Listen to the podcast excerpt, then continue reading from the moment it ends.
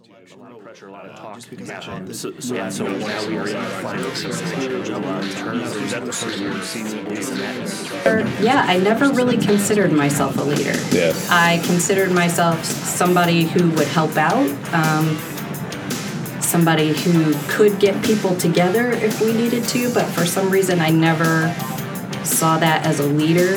Um, I think as I got involved in the Daniel Biss campaign and I started organizing events and realizing that people were coming to me for direction and answers, then it kind of clicked. Oh, yeah, I am a leader. Pod BN.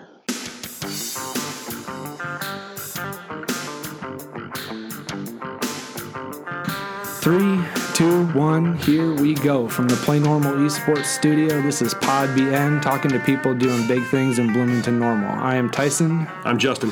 Today we are going to talk to Shana Watchinski, uh, member of the McLean County Board, and we're going to talk with her about her experiences going from a, a candidate to now being on the board and what that whole ride was like. First, we want to thank our sponsor because we record every single episode of PodBN right here at Play Normal Esports. They've been our sponsor from the beginning, so we want you to show them some love. They're at 802 South El Dorado Drive in Bloomington. You can check out their website at playnormalesports.com. It's a place to go for a great time. They put on events, tournaments, private parties. Check out their website, take a look around. They have something to offer for everybody. You can give them a call at 309 379 8665. Thanks to Play Normal Esports. And now we'll welcome Shayna. Hi, Shayna. Hello. Thank Thanks you for- for having me. Yeah, thanks for coming in today. You bet. So, uh, I have to say, I would uh, really like to hear about if you go back to however far back you want to go. Okay. When did you decide that you wanted to? Um, what what motivated you to get involved in local politics, um, and kind of how did that look? Sure. Um, it's been a long time since I've talked about this. For a while on the campaign trail, I was talking about it all the time, so I kind of have to dig back a little bit. Um, I was definitely one of the people that came into it after Trump was elected. Um, it just, I, I hadn't really been involved in anything before that. Um, I was raising my kids, I was working full time. I really didn't have a lot of time for anything extracurricular, and frankly, life was going pretty good for us. Um, and then Trump happened, and it just kind of shook everybody, I think, from their their place of comfort. Um, I've talked before about how um, shortly before Trump was elected, my um, we had lost my brother and my sister-in-law to drug overdoses, and from the time that we lost my brother, several years before that. Um, I was really cut off from everything, you know, whether that's just dealing with grief or, you know, kind of insulating and protecting yourself. Um, and then being through that whole election process with Trump, I just I kept thinking as more and more things piled up, then my sister-in-law passed away. I kept thinking we just got to get through this election and then we'll be okay. We're not we're going to be okay once we can, you know, um, and then he won. And it was kind of like oh no. what do we do now? And so for me, I could either spend my time laying on the couch, scared to death, doing nothing and feeling very out of control, or I could step out of my comfort zone and see where I could be of help. Um, and I kind of just started looking for areas that I could be, you know, involved. Um, started going to city council meetings. Started going to um, get involved in the local Democrat Party. My husband had been involved for many years, but I, I was not involved. Um, and then got involved in the mayor's race, and it kind of just took off from there. Um, How, how in character was that for you in the past? To uh, you mentioned not wanting to sit on the sidelines, didn't want to sit on the sidelines. Is that the first time you've seen it where you've taken that charge of let's do some action instead of sitting on the sidelines? Um, yeah, pretty much. That that was the beginning of it for me as far as getting involved politically. Um, I think if you go back through history, um, I've always been very outspoken. Um, depending on the venue and where the need was. But, you know, mostly before that, it was just concentrated on being outspoken for my family, outspoken for my kids, um, outspoken, you know, for my nieces and nephews after they lost their parents. Um, Yeah. You know, I I spoke to one of my friends um, who I went to high school with, and I said, "Can you believe that I am in in politics now?" And he said, "Absolutely." I said, "Really?" He said, "You don't remember that time when the principal yelled at us for being too loud at our lunch table, and you basically stood up and cussed him out?" And I'm like, "Nope, don't remember that." But apparently, Yeah. apparently, I did. So, so you like being a leader, a voice of of some, of that kind of charge of a group of people I, that are looking I at never, something. Yeah, I never really considered myself a leader. Yeah. I considered myself somebody who would help out, um, somebody who could get people together if we needed to, but for some reason I never saw that as a leader. Um, I think as I got involved in the Daniel Biss campaign and I started organizing events and realizing that people were coming to me for direction and answers, then it kind of clicked. Oh, yeah, I am a leader. I think this is true in leadership in a lot of areas, but I mean, I've seen it politically where usually the a big initiating part of, of, of developing a leader is just someone okay with speaking out and having their voice heard. Um, so many people, like, you know, they might agree with a stance or, or something, but they're not going to speak out against it. And I think that's what you had is you had you were willing to speak out and have your opinion heard. And that's when some of the other people went, yeah, I kind of agree with her and, Right. and kind of jumped on ship there. So you got involved locally. You said city council, mayor race. Um, anybody that you remember kind of guide you on where to go? Because I mean, you I, I make the connection from you from being upset November Trump wins to you starting to go to these things. How did you know how to get involved and where to get involved?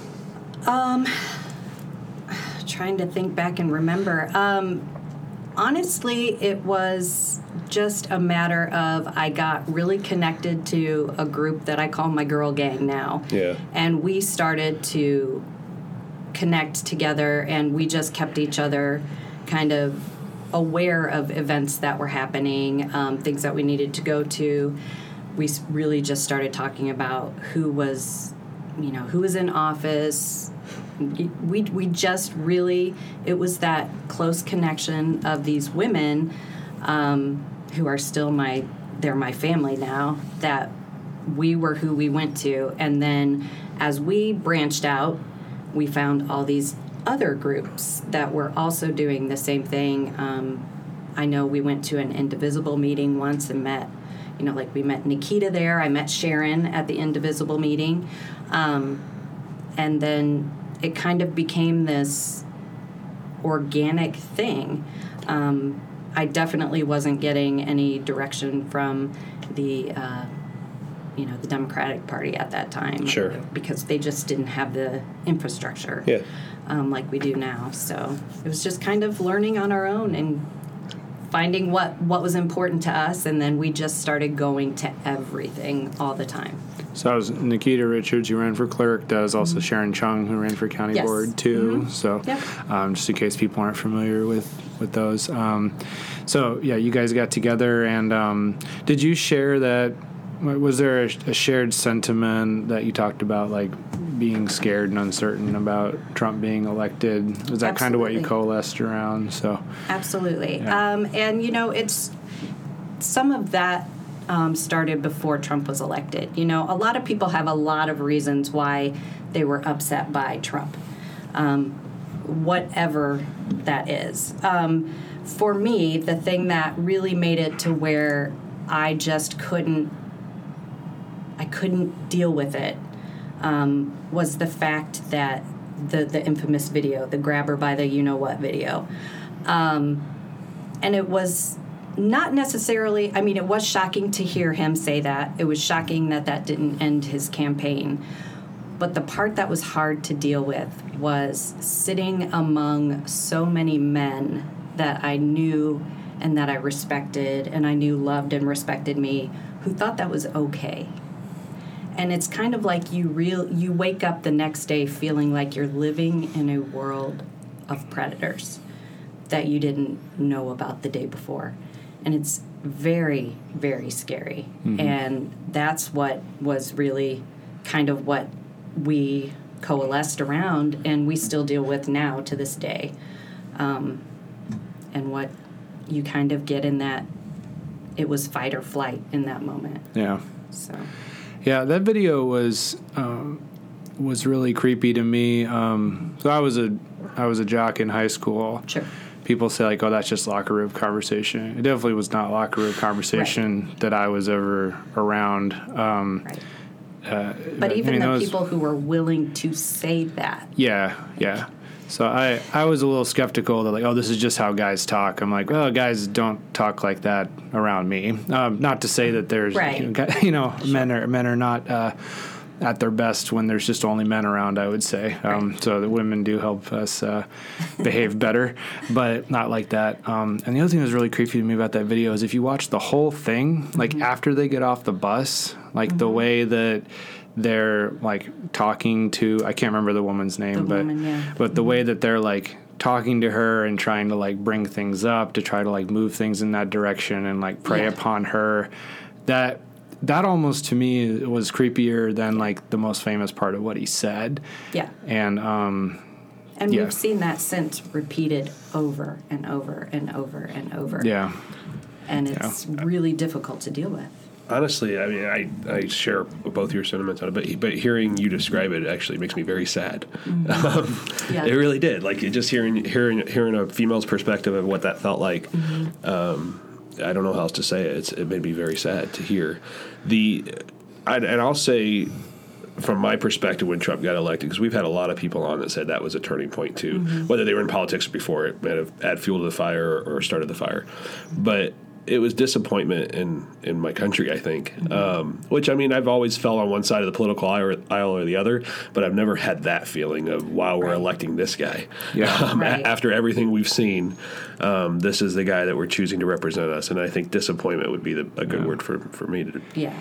So you so you kind of had a choice there, right? So you're you're feeling scared. You're feeling um, like maybe the world's a more dangerous place than you thought Yes. it was, right? So, um, so why do you think you decided to like take action in that situation and not just kind of uh, curl up and draw in? You know, there's fight or flight, Well, right? you know, I'm, I'm not ashamed to say I, I did curl up that next day. Um, I started therapy. I have no no qualms about saying that. Um, you know, and learning as you know, I've talked about it before. Before being a victim of childhood sexual assault, and then having a sexual predator elected and being in that environment just it was very i hate to use the word triggering but there's really nothing else to describe it as.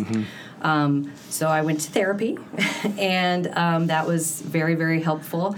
Um, and it was just it helped me realize that i wasn't helpless and that there were things that i could do.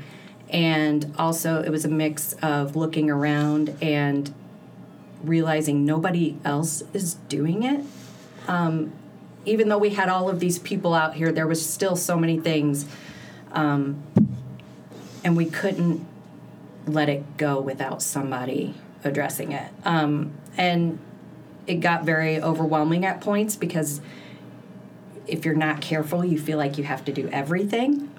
Um, so that's where you start to narrow down where you where you see that you can be of the most use, or where you think you can Yeah. do the most help, and you go with that. So then I'd imagine having Ian Bain running for mayor right after that Yes. was a bit further Horrific. triggering. Not necessarily that there, I don't remember any sort of sexual overtones to his things, but just the the way that he ran his campaign with his his fake news site to support Right. it and the Right. um, the Oh, he was. I'm. I'm not shy. He's very misogynistic. He was very misogynistic, um, and him and I had a particularly um, abrasive relationship, and um, yeah, he's the one that got us started. That we we actually all kind of met at one of those debates in the front row, where you know we gave him hell, Yeah. and it never stopped. How do you feel uh, about the word activist today to describe you? Because I know during the Merrill campaign that came up. Uh, uh, Right. It was always activist. Right. Shana Watchinski. right um, i i don't mind being called an activist because right now you need to be an activist like what are you doing if you're not being active? I, I don't have that option to Right. not be. But I think that. I think many times it's used uh, derogatory towards you, right? Like activist Shana. Oh, Uh, so, Are you kidding? uh, uh, Everything's used derogatory towards me. It's fine, Yeah. you know. Um, it, it's kind of goes back to what you said before: is having somebody that you know is able to step out and be a leader or whatever the case is.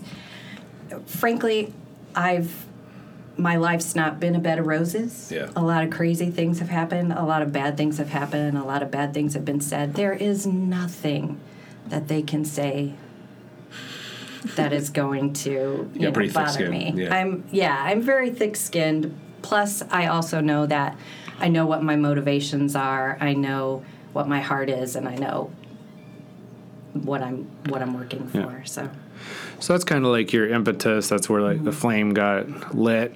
Um, but I'm I'm hoping that other things drove you towards wanting to be on county board because it's not just like Yes. you continue to be pushed for your desire to, you know, that, that came from that. Um, the f- fear of the acceptance of sexual assault. So, Right. what were some of the other things that you know? Once that snowball started rolling, what other stuff started accumulating there? Well, one of the things that, um, as we've started to get involved in all these different, going to the city council, town council meetings, all these different groups and organizations, um, county government was just not something that was really on the radar of anybody. And only the people elected to county government. Right, right, exactly. So um, then you start to learn, you know, that county government is very important, and then starting to look at the makeup of the board and, um, you know, just I have a real problem with the perceived, as I perceived it at the time, um, lack of transparency with the county board. Um, and so I just started to look more into that and get, you know, learn a little more about it. And I thought, well, you know, I think this is where I might be able to do some good, um, and definitely where I could be a, a change from what we had before. Um, and so, you know, I had been asked many, many times to run for office, and I had no desire. Um, but then Cheri Bustos says, you know, a woman has to be asked seven times, and, and, and that seventh person got to me, and it was the right person at the right time. Um, gave me the that little extra boost of confidence and to go for it. So to dive into that a little bit, because Mm-hmm. when you decided that, there wasn't like there was an open seat.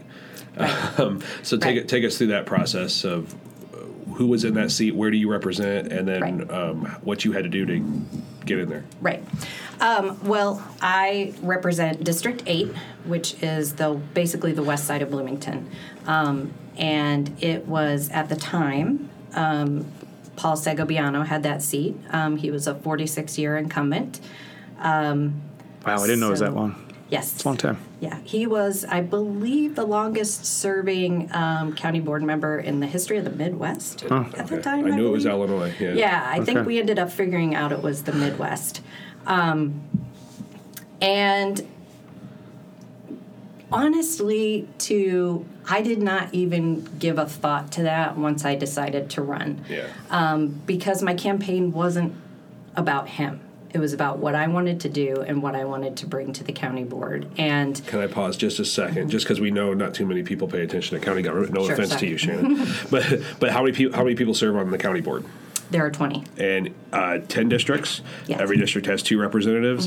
Then every other cycle would be your election. So Yes. so this one is currently served by two Democrats. Before you got in there, uh, Carlo Robustelli and uh, Paul Segobiano. It was Paul's turn for election, and Yes. you decided to primary him Yes. and run against him to take the Democratic Yes. part of the ballot. Yes. Okay, just want to play catch up. Sorry. Yes. um, and having never run a campaign before, um, I didn't really know what to do or how to do it.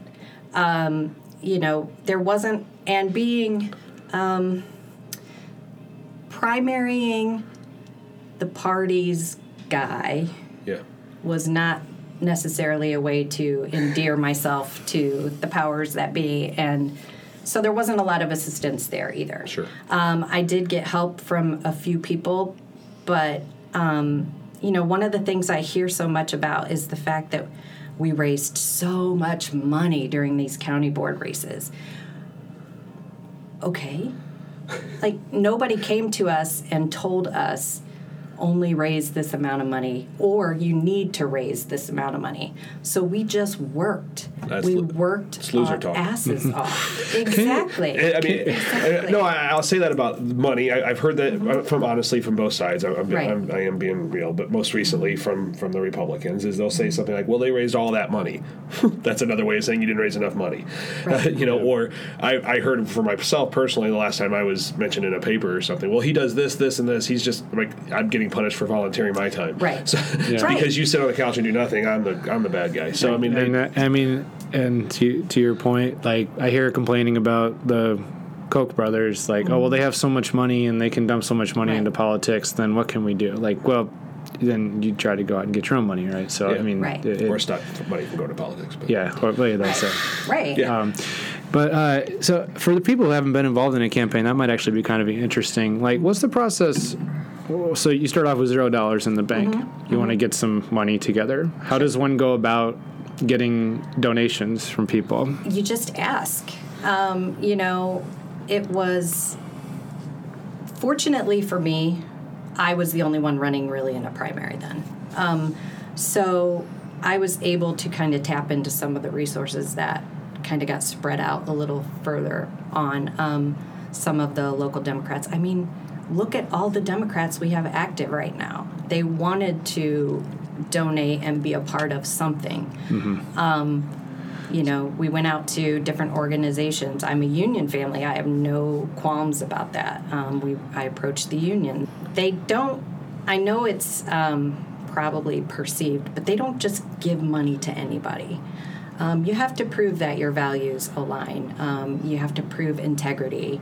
raising money is a part of it. What else is involved when you first decide to go? I mean, you you, you got to talk to some people and get some signatures, right? Right, absolutely. You got to go out, um, petition, get the signatures, um, and I think we needed.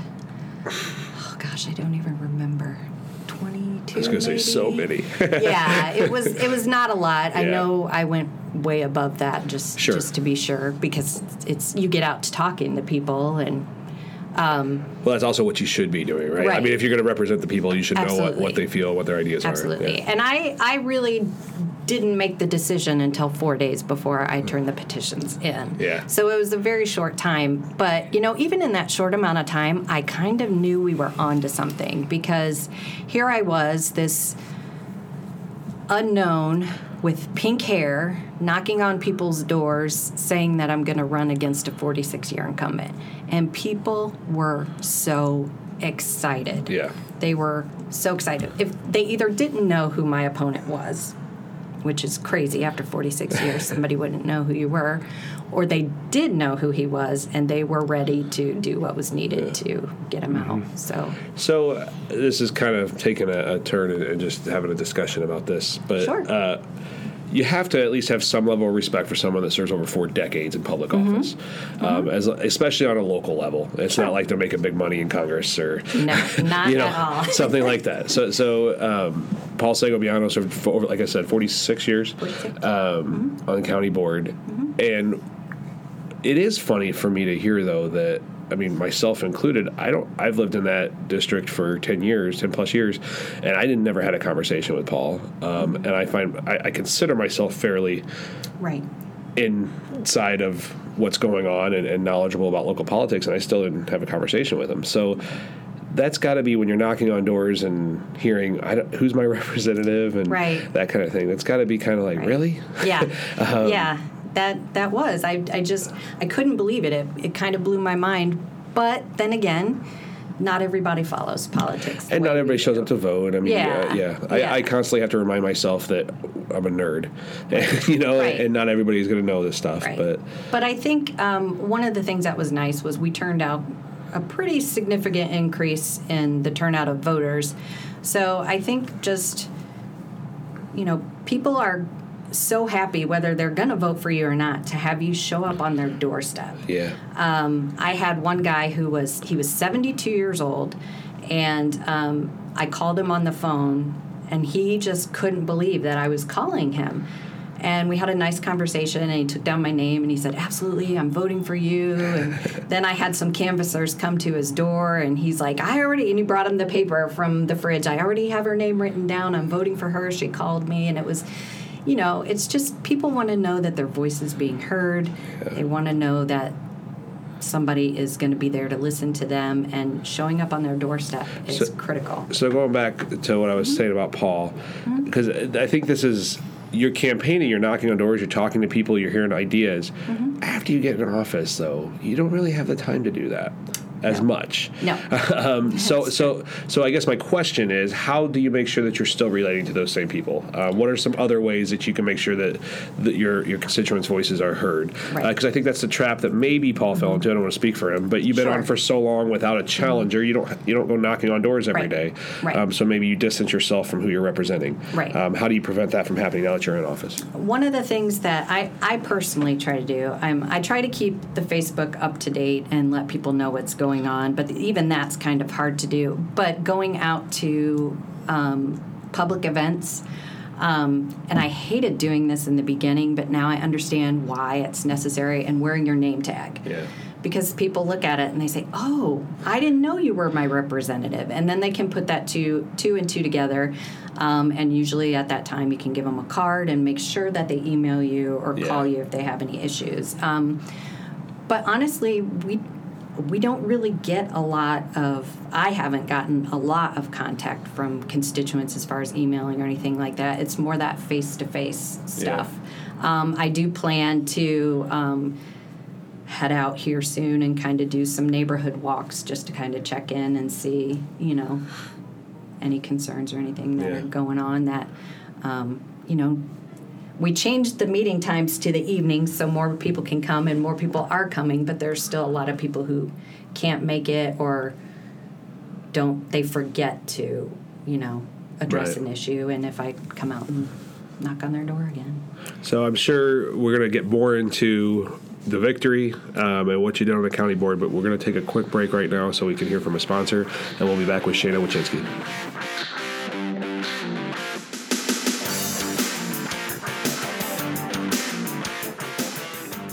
We want to take a quick break to thank our sponsors at BRE Law for sponsoring this episode. BRE Law is there for you when you are injured or need legal help because they know when it comes to your claim, good isn't good enough. You deserve the best. To find out more about BRE Law and how they can help you, visit breinjurylaw.com.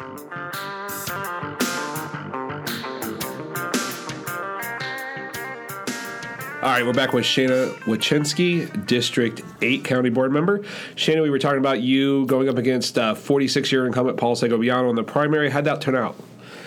Well, I won. um, 70% of the vote. Um, Take a pause there because that's a pretty big deal. Uh, Yeah. Four decades on the county board. Um, you're kind of a newcomer, if you don't mind me using that phrase. Kind of. um, to local politics, and you won 70% of the vote. How did you feel after those results came in? Um, it felt great. Um, I just, it was, like I said, I kind of felt it. So you, you had a pretty good inkling you were going to win? Yeah, because everybody I talked to was so positive, and you know, from day one, there were so many people saying, "Oh, bless your heart," or you know, one guy told me. Um, Oh, don't let go of your dreams, kid. and I, I mean, I, lo- I look forward to being I- old. I look forward to being old enough to tell people that. I know I Because love, like if a 35 year old tells someone that, they're like, who are you? I just thought, I just was like, my gosh. My sister was so funny because um, one of the article articles, you know, came out somewhere, and she was like, "Boy, they they called they're so mistaken." You know, it was something about me being like this crazy activist Yeah. or whatever. She's like, "They called you young." Oh. I'm like, "I'll take it." You know, never thought I'd be young at 44 years old, but I'll take it. That's something that people might not know if they haven't been involved in a campaign is mm-hmm. like for local races, you have no polling. Like th- there's None. no information about how you're doing. There's no horse race. I mean, you can kind of go by like I mean, number of signs, but then there's the phrase "signs don't vote," right? Signs don't vote. So you don't know for sure, like, what is going on. It's a um, you can have a feel for it, but it's pretty much a complete surprise whenever Right. election day comes. Right. Yeah, and I mean, I know that day before the polls closed, I think I made 200 phone calls and had 75 yeses at that point, and I was like, okay, where did I? I knew, I just knew that I was going to win. I had no idea it was going to be like that. Um, but like a few weeks before that, um, somebody came to me after I'd been telling them for months and months I'm going to win. They finally said, "I think you're going to win." That's what I've been saying. so What was your campaign like, if you don't mind me, don't mind me asking? How many volunteers do you think you, you had during that race? And it depended on the. It really depended Yeah. on the day. Um, a lot of it was done with my core, my core girl gang, Yeah. um, doing the phone calls, knocking the doors. what is I- that, like five, six, seven, eight people? Yeah, about seven. Yeah.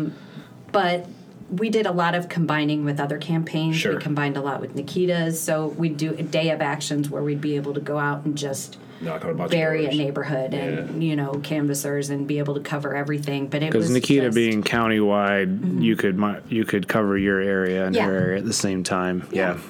so it was just a matter, and and I had a long time to do it. Yeah. because I ran the primary. Right. So it was just constantly getting you know your list to knock doors. You Right. know, making making time. It was another job. Yeah. Um, I got off Every work of it. at uh, three thirty, and I gave myself until five o'clock to kind of rest, and then anywhere from five to midnight, I would be working on something campaign related. That's crazy. Nearly every day for months. So your family had to make some accommodations for this Yeah. too, right? It, Yes. it well, had- fortunately, had to all my be in it kids together. are pretty pretty much grown. They they are grown, um, and my husband, you know, he's deeply um, involved in the Democrats, and but he does a lot of you know meetings and stuff after hours. So fortunately, I was just at a good spot in my life that I was able to. This just fit fit in perfectly for me. Mm-hmm. So you won the primary, um, which I think a lot of people said, "Oh, well, Shayna won; she's going to be a new representative." But you still had another election that you had to win. Yes. So t- talk about that a little bit. yeah that was that was um, a little bit it, it was a little strange. I ended up with two opponents. Um, my primary opponent went out and recruited a republican to run against me. Once it was pointed out to him that he could not run against me as a republican. Um, and then i had a libertarian opponent. Um, it wasn't i mean really towards the end it was myself and steve the libertarian. Um, my republican opponent didn't really do much um, was Steve Cease, who was Yeah. on a few episodes ago. Yeah. He's the Libertarian Party chair, and he's running for state Yeah. chair now. Yeah. So, yeah. and you know him and i i think we did we ran a very positive very um, friendly campaign we i consider him a friend we've we got along good Yeah, So- I, I always appreciate Steve as a guy that you can at least go talk to and disagree with face to face. So, Yep, absolutely. That's good. Yep. So you did you did win the general election as well. Uh, do you remember the percentages on that? Just because Mm-hmm. I we think, it mentioned on the other one. I think it was like 65 Pretty good. 63 65 somewhere between That's a there. pretty darn good Yeah. win. Yeah. All right, so. But the time between winning the election and actually having to go go to work as Mm-hmm. a county board uh, representative, how much time is that? We were elected in November and were sworn in in December. And, Okay, so you got about a month. Yeah, and our first, like, we were sworn in and went to the table Okay. for our first votes. What was that? What was that month like of anticipation, getting ready to go do it? Were you scared, nervous, excited? It was it was exciting. It was a little bit. It was kind of. Um,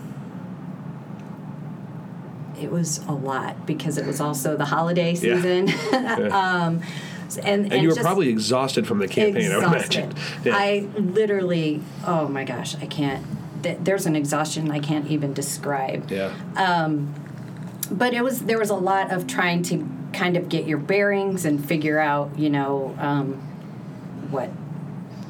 Fortunately, I had been to many camp, county board meetings at this point Sure. and kind of understood, you know, about standing committees and some. of But some of the people that were like the Republican that was elected didn't even know there were standing committees. Like nobody even even bothered to tell. So do you guys not was a standing get like after you win the election in that month time frame? Is there any reach out from the county board to say here's some homework, study up? Nothing.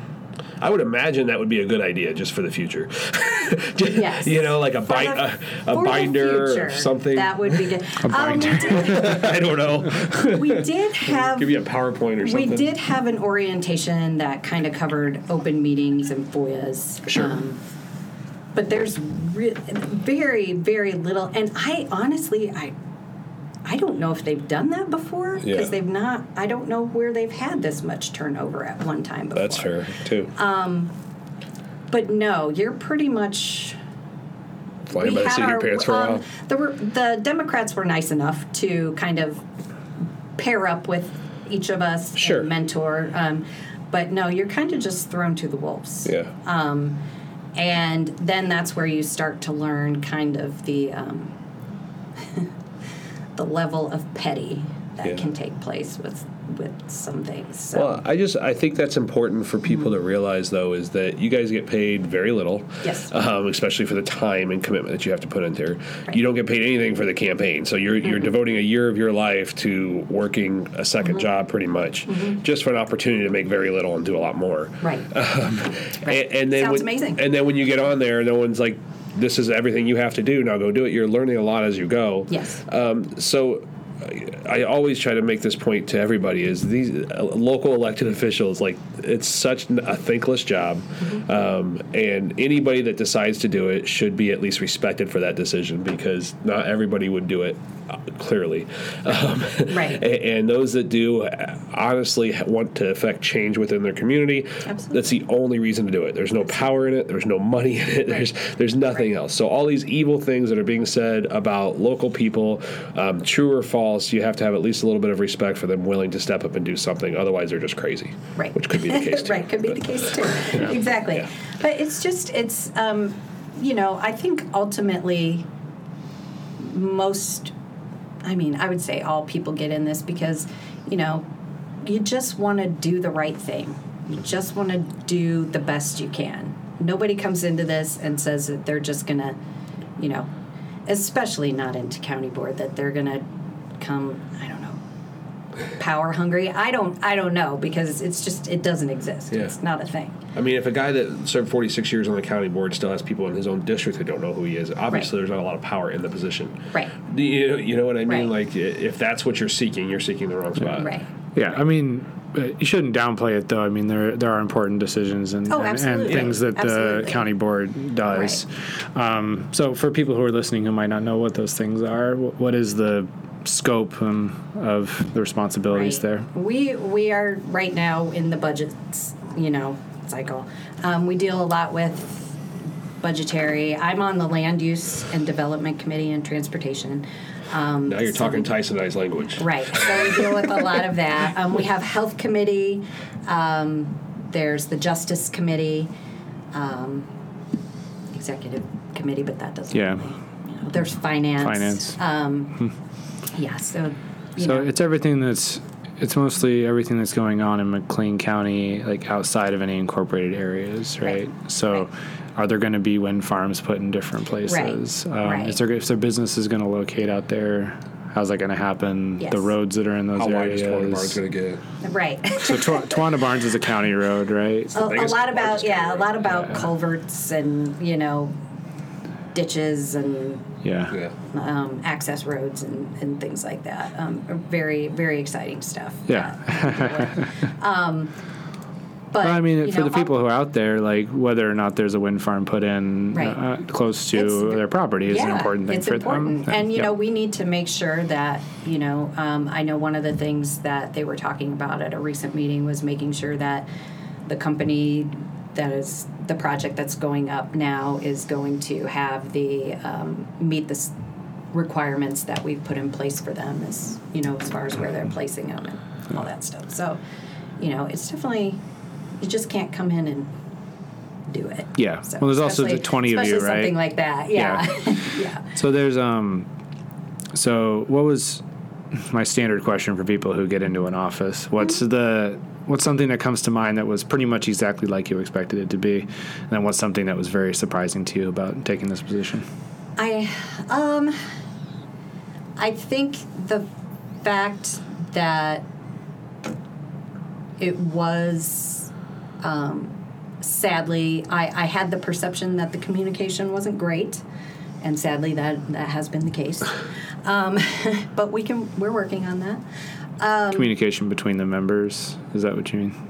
uh, yeah yeah um, And staff too. not so much staff. Okay. They're very, um, but as far as um, you know, one thing that I find, and I, you know, I've brought this up before to the chairman himself, irritating is learning about things from a headline in the Pantagraph. Um, and I, I was told basically that was to expect that.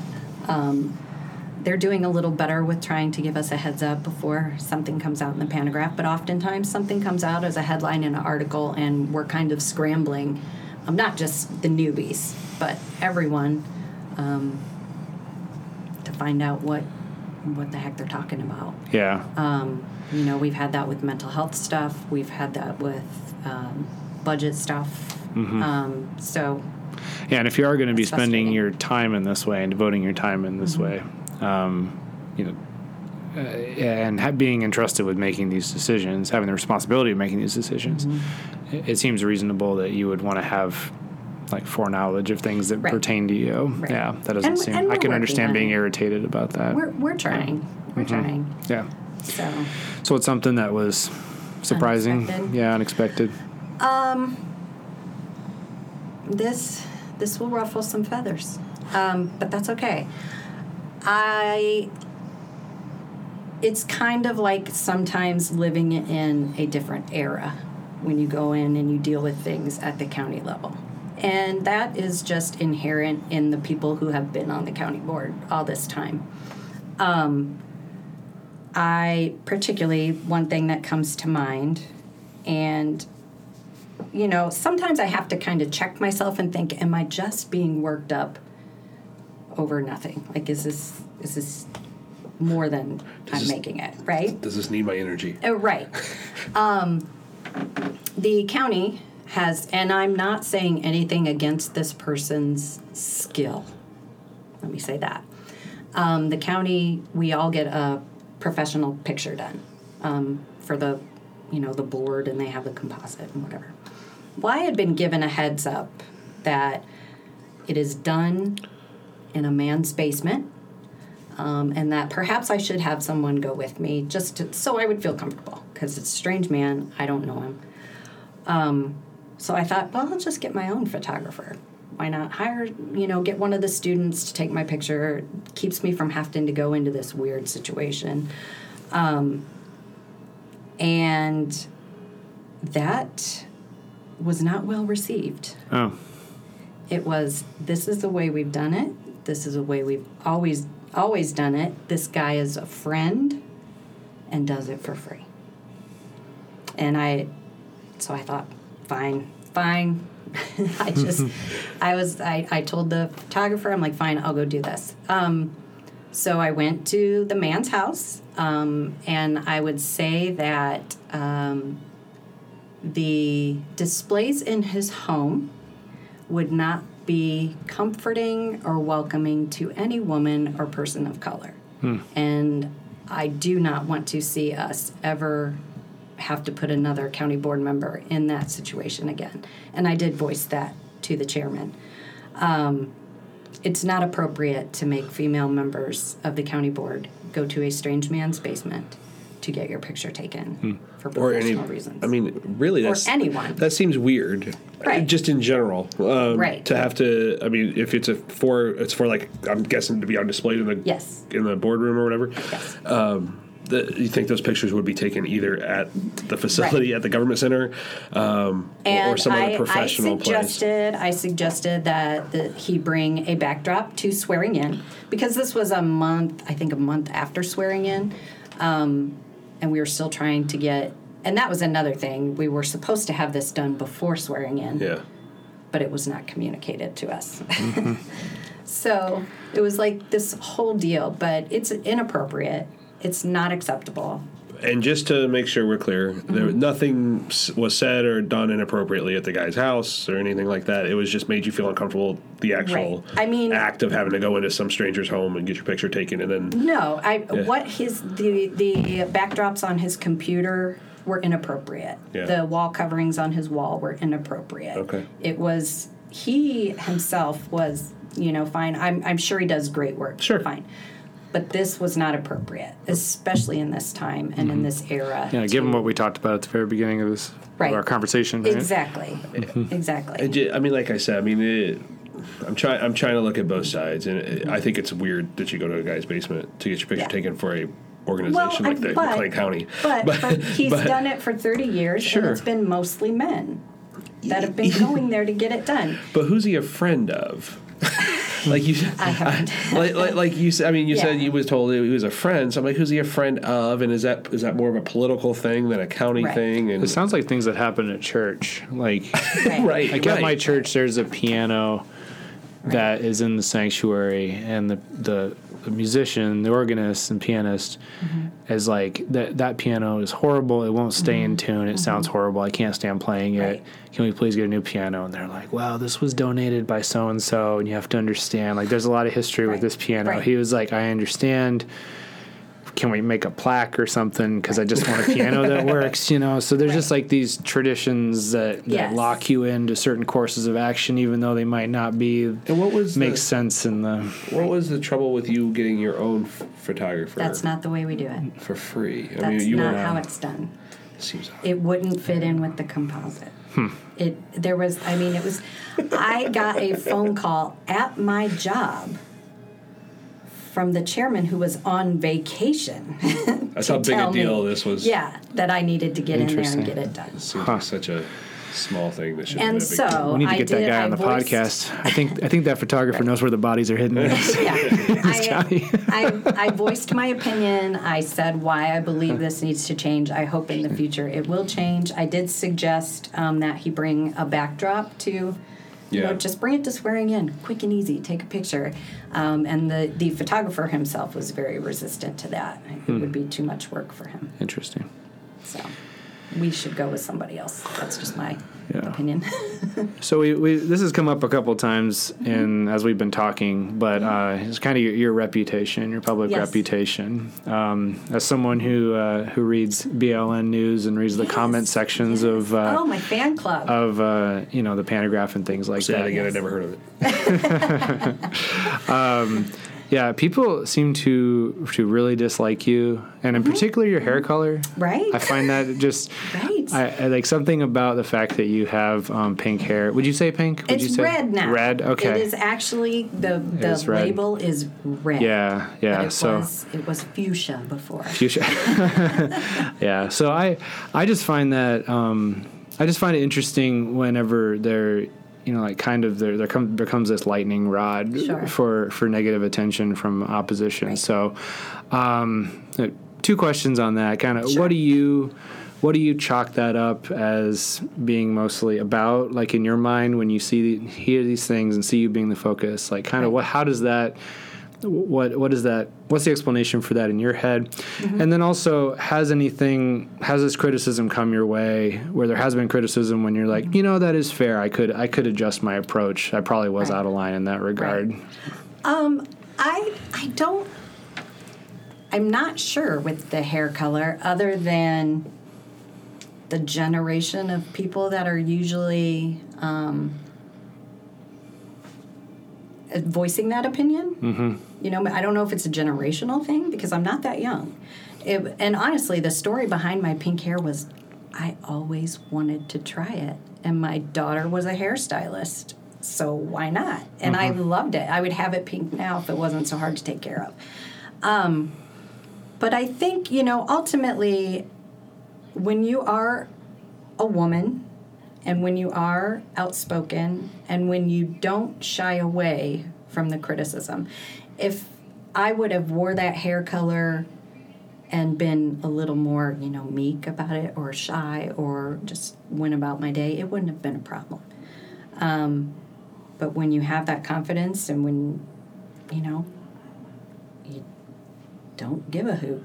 You know that that does. It's more that that bothers them than the hair color itself. The hair color is just kind of an easy, lazy way to uh, express all that the rest of the discomfort. Yeah. Um, yeah. So you're conf- you, you you chalk it up to well, a they just disagree with you on a lot of things, but Mm-hmm. then b your confidence and your outspokenness is something, and and your refusal to back down if you think you're right. Um, Their refusal to d- let I not allow them to diminish me to my hair color. Mm-hmm. Yeah. Really. And then the second part: Have there been times when you've you've gotten criticism um, or you know feedback? What what type of feedback as you've gone through this journey where you you have like kind of corrected the way that you approach something? or, um, you know, it, there's it's not necessarily that I um, don't think I did something wrong, um, but there are times that people disagree with me um, or don't agree with something that I've done, and I completely understand why they would feel that way. Like having Daniel Biss swear me into office. Um, there were people who had a problem with that, not not because of who he was, but Democrats who had a problem with that because um, they felt I was singling myself out or separating myself from the group. Um, and that was one of the reasons that um, some people tried to talk me out of having it done.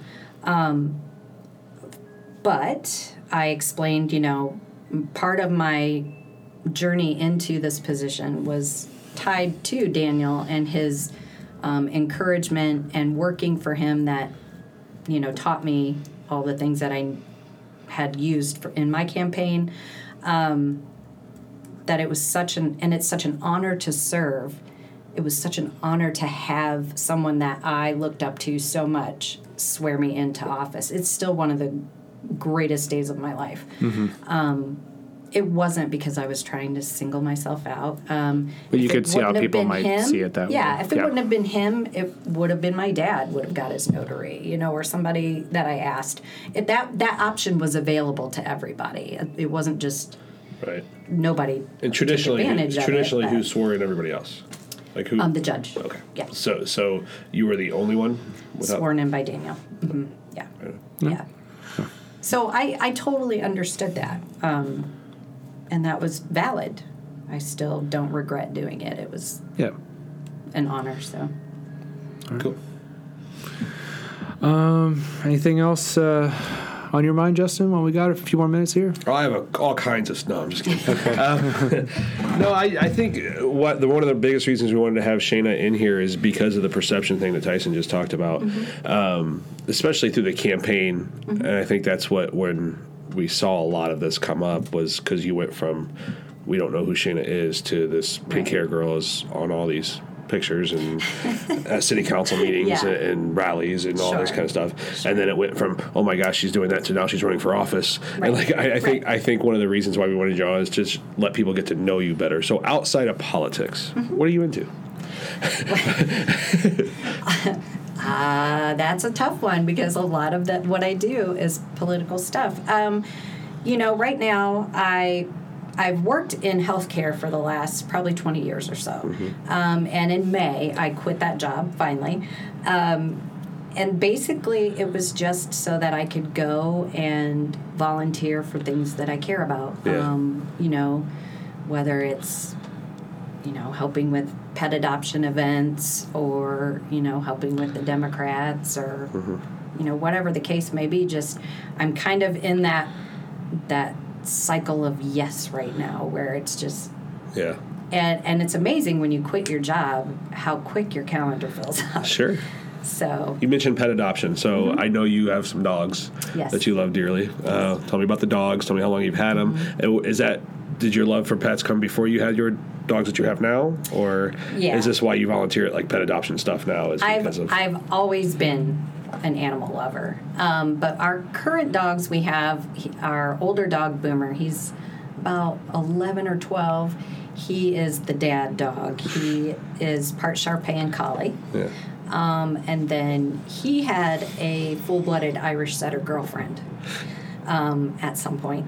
And so we have one of his puppies now. Okay. We had two, but one passed away from lymphoma a couple Yeah. of months ago. Um, my daughter has one of the puppies, and then she also just got a um, Chihuahua puppy yesterday. Oh, It's like a Chihuahua mix. It's about this this big, about the size of my cell phone. Um, but I just I love all animals. Yeah. I used to have chickens. I used to have silky chickens. Um, I've had cats. I've had mice. I've had rats. Everything under the sun. I just I love animals. Yeah. Um, but you know, I'm just I just am trying to counteract negativity, you know, wherever that that may be. And I just that's part of my the way I cope with today's society whatever is that I try to, you know, when I see something on the news that upsets me, I go out and I you know, go help Lola in the office Right. or I write an email to a legislator. You know, we're still in that mode, um, or just figure out what I can do.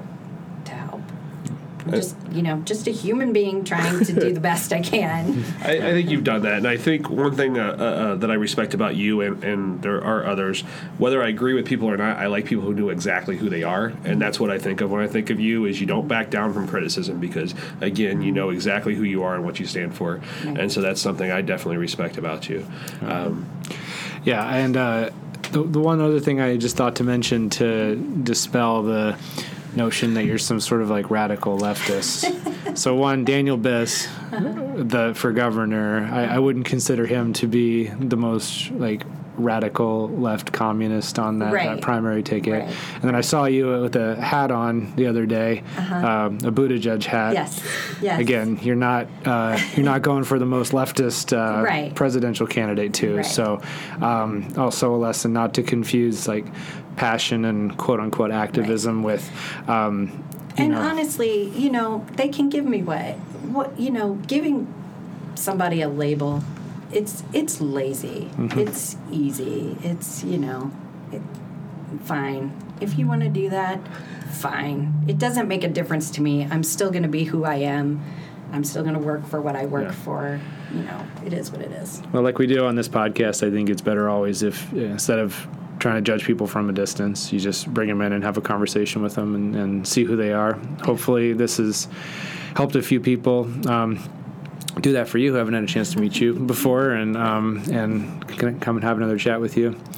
Something I'd like to try to get in the habit of asking our guests is um, separate from all the things we talked about. Sure. There's a lot of stuff going on in Bloomington Normal. You don't necessarily hear all about it. So, can you offer something that, that you know of that's going on around here, either like an event that's coming up or like an organization that's doing some good that you feel like people should check out more? I recently had lunch with Carla Barnes, who is the public defender, and in her office, she has um, clothing to give to um, people who are coming through the court system for their court dates. She keeps kind of a little closet for them of professional clothing, um, and she's always going through that and running through that. Um, and we kind of talked about how she would you know accept donations to that so if anybody out there would like to do that i'm sure she would just dress clothes. donations. Mhm. yeah. yeah Yeah. Man, yeah. male, men female. women uh-huh just for people who come through the court system so they have something to wear Okay. Um, do you know a good way to get a hold of her? Carla Barnes at the.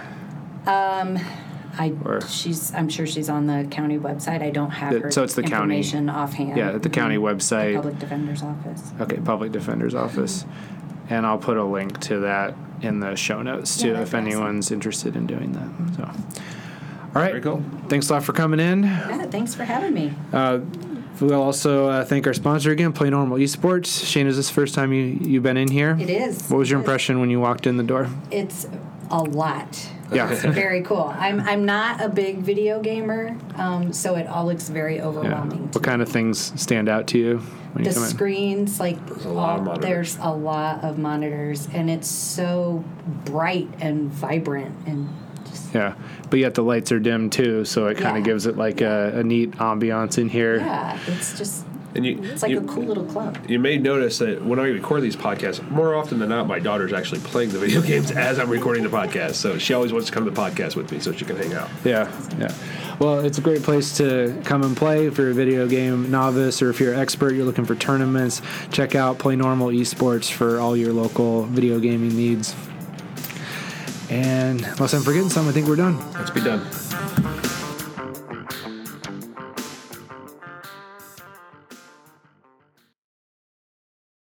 I want to take a quick break to thank our sponsors. Thanks to our friends at BRE Law for sponsoring this episode. BRE Law, BRE Law is there.